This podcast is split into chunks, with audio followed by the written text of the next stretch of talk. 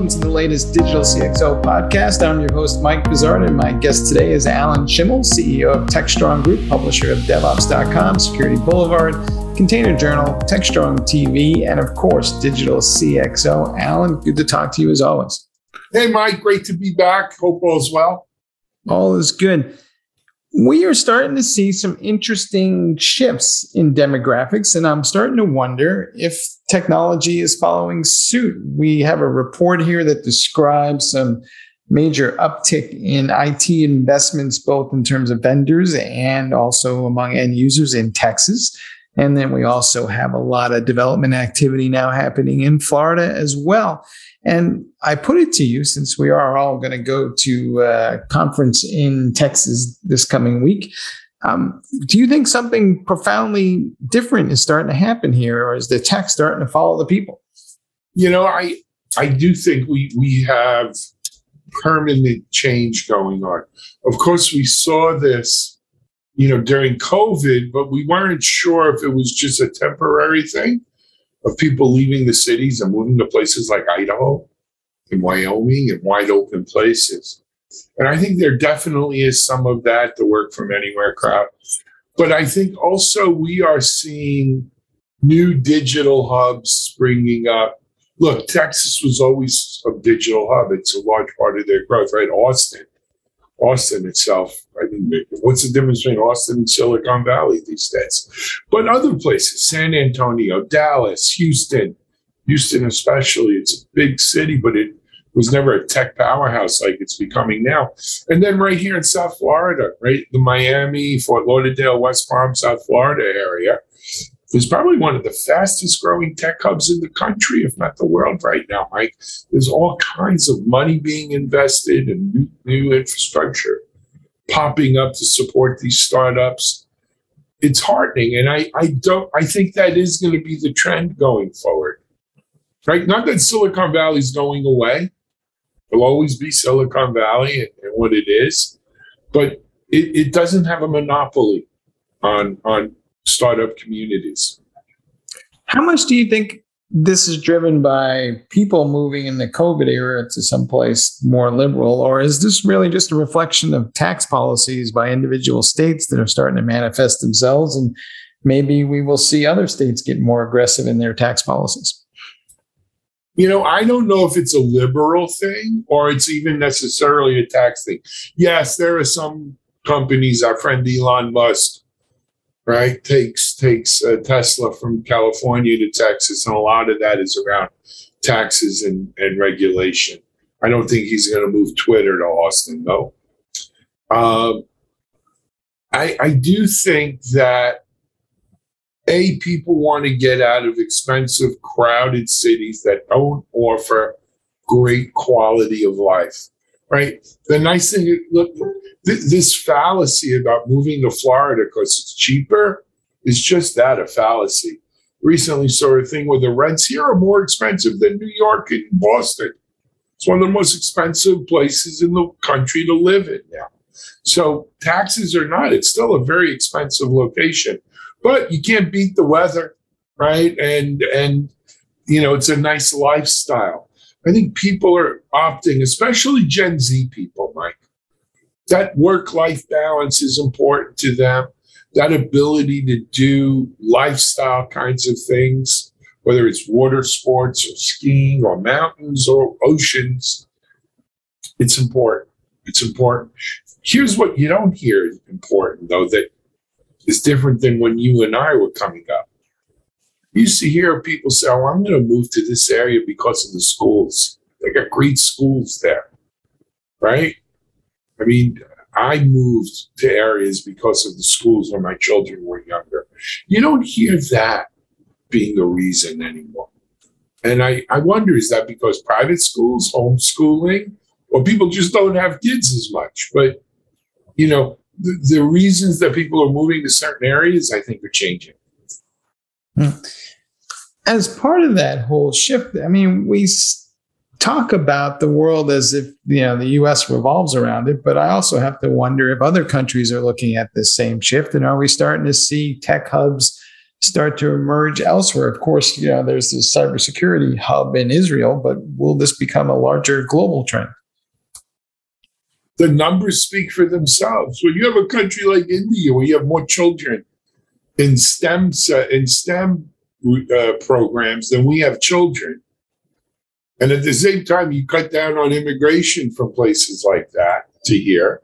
It's only a matter of time until the numbers shift. And, you know, it's, as Bill Clinton would say, it's an arithmetic issue, right? Just the sheer numbers are going to say, yes, those, you're going to have hubs there. You're going to have hubs there. Interesting. You know, we, we did a, uh, a Techstrong TV Today segment this morning that we recorded talking about you know brain drain from Russia as a result of the you know Russia Ukraine war, and you know you're seeing IT related folks, more educated folks leaving Russia in high numbers. They're estimating ten percent of their IT folks may leave. You know where are they going to go? Are they going to come to America? Is are we seeing a repeat of like Peenemünde, Peter Mundo with Wernher von Braun and the rocket scientists coming here? Or are we are they going to go in Latvia and Estonia? Does you know the new tech hubs get established in Eastern Europe? I don't know.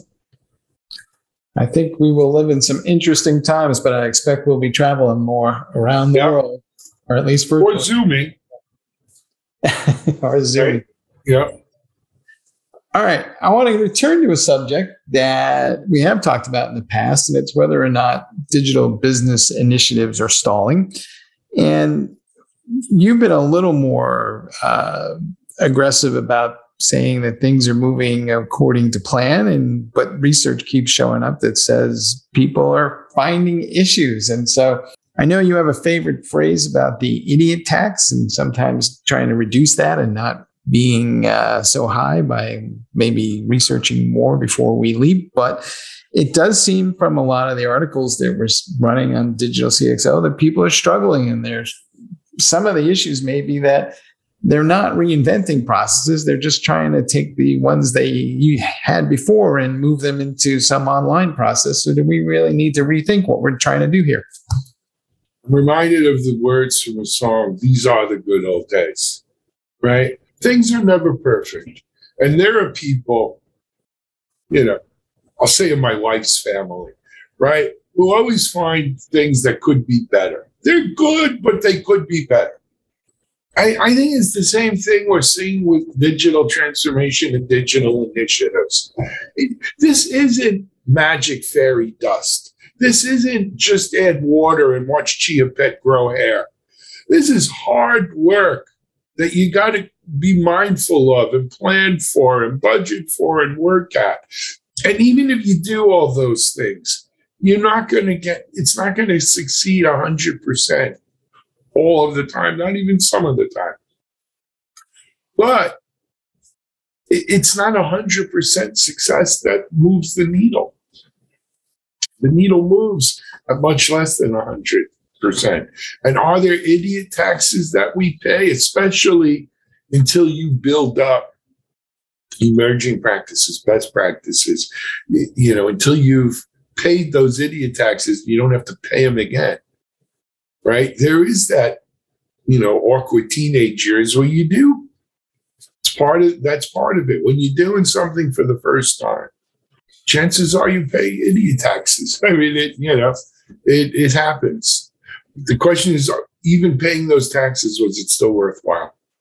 And I, I think overall it is, even if some people will always look at that glass half full and say, well, could have been better, could have been better. I wonder if a lot of organizations are just not realizing that they are paying the idiot tax and they're just kind of throwing stuff at the wall and see what sticks, but they don't really have a full plan for executing end to end. And it's a lot of trial and error. I, I think there's certainly a lot of that going on. You know, there's certainly a lot of it going on. But I think so that's what separates, you want to call them high performing teams or smarter teams or what have you, is the teams that say, hey, wait a second. You know, they're gonna they are throwing a lot of stuff on the wall, but they're also making decisions about what sticks and what doesn't quicker. And and you know it's it's kind of a DevOps thing, right? You do these things, you've got your feedback loop set up, and then you iterate and reiterate based upon feedback, right? So, is it the most efficient way of doing things? No, but you know if you if you have your feedback loops and and you're acting off of that feedback you're going to get better you iterate and reiterate as i said and and you know it's a continuous improvement process. All right so we're not all as bad as we think. It's just that we're kind of stumbling a little bit here and there well yeah i i think nothing is a hundred very few things go better than you hoped for even. Um, but it, it's not progress it, look don't let perfect get in the way of good and don't forget that. And one of the things we are seeing is the rise of these titles called digital business transformation leaders of some type or other. A lot of them aren't IT folks. So maybe that's what's required is just somebody who's going to have all their skin in the game to drive this uh, change because of all the inertia that's in these organizations. The bigger the organization, the more inertia there is. You know what? I'll, I'll defer to you, Mike. You're talking to so many of these people as part of Digital CXO and its rollout and as it reaches out. It is true. I, I think digital transformation does not necessarily have to be synonymous with IT. I think digital transformation business leaders are business leaders before they're IT leaders. I think it's the job of IT to make the vision and dreams and wishes of these digital transformation leaders possible using technology um, and the technology that's out there or inventing new technology if we have to. But you're right. I, I do think that, you know, transformative leaders, digital transformative leaders, don't necessarily have to be IT folk. Doesn't hurt, but it doesn't necessarily have to be. Yeah, in my conversations, I'm starting to wonder if IT people perceive digital transformation as this larger macro trend that's happening to and around them, but they're not driving. They're benefiting from it. They're excited by it because it's a lot more interesting projects and things to work on. But it doesn't feel like they're the ones who are behind the proverbial steering wheel. Um, I don't necessarily disagree. And, and in fact, I'll, I'll, defer to you. You probably talk to more people than I do about this. All right. That said, there's also a study up on uh, Digital CXO that we invite you all to check out that highlights the fact that there's a lot more risks at stake here than just, say, cybersecurity. There's a lot of compliance issues, there's a lot of fraud issues, and it's not clear that business leaders appreciate those risks from the perspective of the study. But I will ask you this. In the few business classes that I went into, it was pretty apparent that the whole gist of the whole of being in business was to understand that there are risks in everything you do. So maybe business folks do understand the risk. They're just willing to take them more because the stakes are higher. What do you think? What are business leaders thinking about risk these days? You know, what's what's the Irish Irishman? You live in unusual times. I think that's Chinese, but okay. Okay, it's a Chinese one. What do we know? Um, I, I, I was always told it was an Irish proverb. Maybe it was that famous Irishman Confucius. But um, anyway, we live in unusual times. We and, and by the way, let me be clear: digital risk is not just security, cyber, of which compliance I think is the is the flip side of the coin. That's not the only risk. The risk is, you know, other risks. Moving your customers to an online platform or online way of doing business that doesn't scale or doesn't track or somehow delivers a terrible customer experience and you lose customers as a result. Digital risk is not moving your online customers fast enough, asking them to still stay with your brick and mortar operation when your competitors are and they start taking your customers by the droves, right? There's so much risk involved forward, backwards, you know, around this whole digital transformation era that we live in. H- however, that's you know no no pun but that's why you make the big bucks as a as a leader. You you need to look at the risk, weigh the risk, weigh the rewards, and make smart business decisions. You can't, you know, I'm a huge Steelers fan, as you know, Mike. Mike Mike Tomlin is the coach of the Steelers, and when they ask him about you know stupid mistakes he's made in coaching or you know calls, he says you can't live in your fears. You can't you can't manage your business and be a digital leader living in your fear right? You you have to you have to think about what what's at stake and what what what's to gain. And but you do have to be realistic about your risk. And i think that's what it comes down to. Don't live in your fears and think that the world is falling because of ransomware or digital hacking or cybercrime or what have you be realistic about what that risk is be reasonable right be reasonable about what you can do to prevent or, or mitigate that risk. But don't let it, you know, give you paralysis by analysis and, and move forward with your digital transformation plans. I think you hit it spot on. I think the risk of doing nothing is now higher than the risk of absolutely. and and if you're not moving forward, you're dying. That's that's the the mantra of business today. Mm. All right. Speaking of living in our fears, though, our last set of stories deals with labor and automation and the gig economy. And there's a lot of gnashing of teeth about being able to find talent in people. At the same time, there's fear that we're going to automate people out of existence. So I, I, go back to Kennedy, but you know we have nothing to fear but fear itself, kind of thing. But uh, Roosevelt, sorry.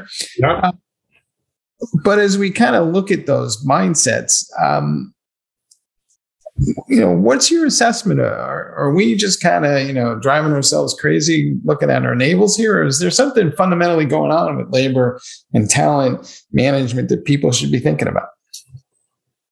You know, Mike, I, I think this is tied into the question and topic we hit before, which is about the dispersal dispersal of workforces to non-traditional or the emergence of new tech hubs. I, I think what we've got is a, a very bifurcated workforce. You have a lot of people who, who just frankly are not equipped for the kinds of jobs that pay good money in our digital world, right? And we have a lot of jobs in these digital worlds that need some really specific skill sets, and we don't have enough people for them. While at the same time, the whole world seems to be in this mode of, you know, go play in front of your own house and stay in your own yard, right? So, especially this is really acute here in America, right? We desperately need more cyber people, more developers, more DevOps folks, more testers, more ops, SREs. You know, we that's all we hear about are all these jobs that are opening. At the same time, though, we have people stomping up and down screaming to close our borders. I'm not talking about people swimming in over the Rio Grande who are going to do, you know, rather menial jobs because they don't have the skills. I'm talking about the H 1B visa people. I'm talking about skilled students who would come here to university to further up, upskill themselves and then stay here to start companies and be the backbone of new tech companies as we hire them. We're losing that. We're losing that group. And as a result, in the skilled job sets, the skilled, you know, areas we need, we don't have enough people here. I think worldwide, you know, Thomas Friedman, Flat, The Flat Earth, right? Remember those books? Mm-hmm. I think labor will go to like liquid, right? It flows like liquid. It goes to the lowest point, as does capital. And so, if we don't get people in this country who could do those jobs, our companies here will look elsewhere for people to do those jobs. And then we have no one to blame but ourselves. And we might get to the point too where people are just going to migrate to where the cost of living is better and they can make a salary that's based on their talent for the demand for that talent around the globe that they don't have to actually physically be in. So I think part of this is just managers getting used to the idea that they may have to pay somebody based on what their skills are rather than you know where they live. Right. I think the idea of a of a, a cost of living rate being different is is going to go out the window. But I would tell you that where people live is not just they're not going to pick it just upon the cost of living. Certainly, South Florida is a perfect example. We have a high cost of living, or maybe the reality hasn't caught up. I think there's going to be quality of life issues here, right? I can't tell you people I, I spoke to yesterday to a person I know in the PR world for years and years who's looking to move to perhaps Costa Rica or Panama, right? For quality of life issues and, and what's going on in our country with politics and Supreme Court rulings and so forth. And um, I think in a in a hot flat earth, as Thomas Friedman would say, people are going to move not just where cost of living is best, but where quality of life is best. All right. Well, wherever you are, we're hoping that you are listening to this podcast and watching Digital CXO. We'll all be in Texas next week at the Innotech Dallas event. We invite you to come by and say hello. I think it's going to be a great time. And we will be talking about, of course, digital business transformation will be the lead keynote. So by all means, come on by. Alan, as always, thanks for being on the show. My, my pleasure. Hey, not just in Austin, but later this month, we are in Boston. We've got two road shows, one on cybersecurity, one on DevOps Cloud Native, and a digital CXO dinner. So check it all out at Digital CXO or TechStrong. Mike, always a pleasure. Be well. And thank you all for listening to our show. On the Digital CXO website, you can find complete episodes as well as show notes with links to the stories we discussed today. And you can follow us on your favorite social media platform and subscribe to us on your favorite podcast app. We'll see you all next time.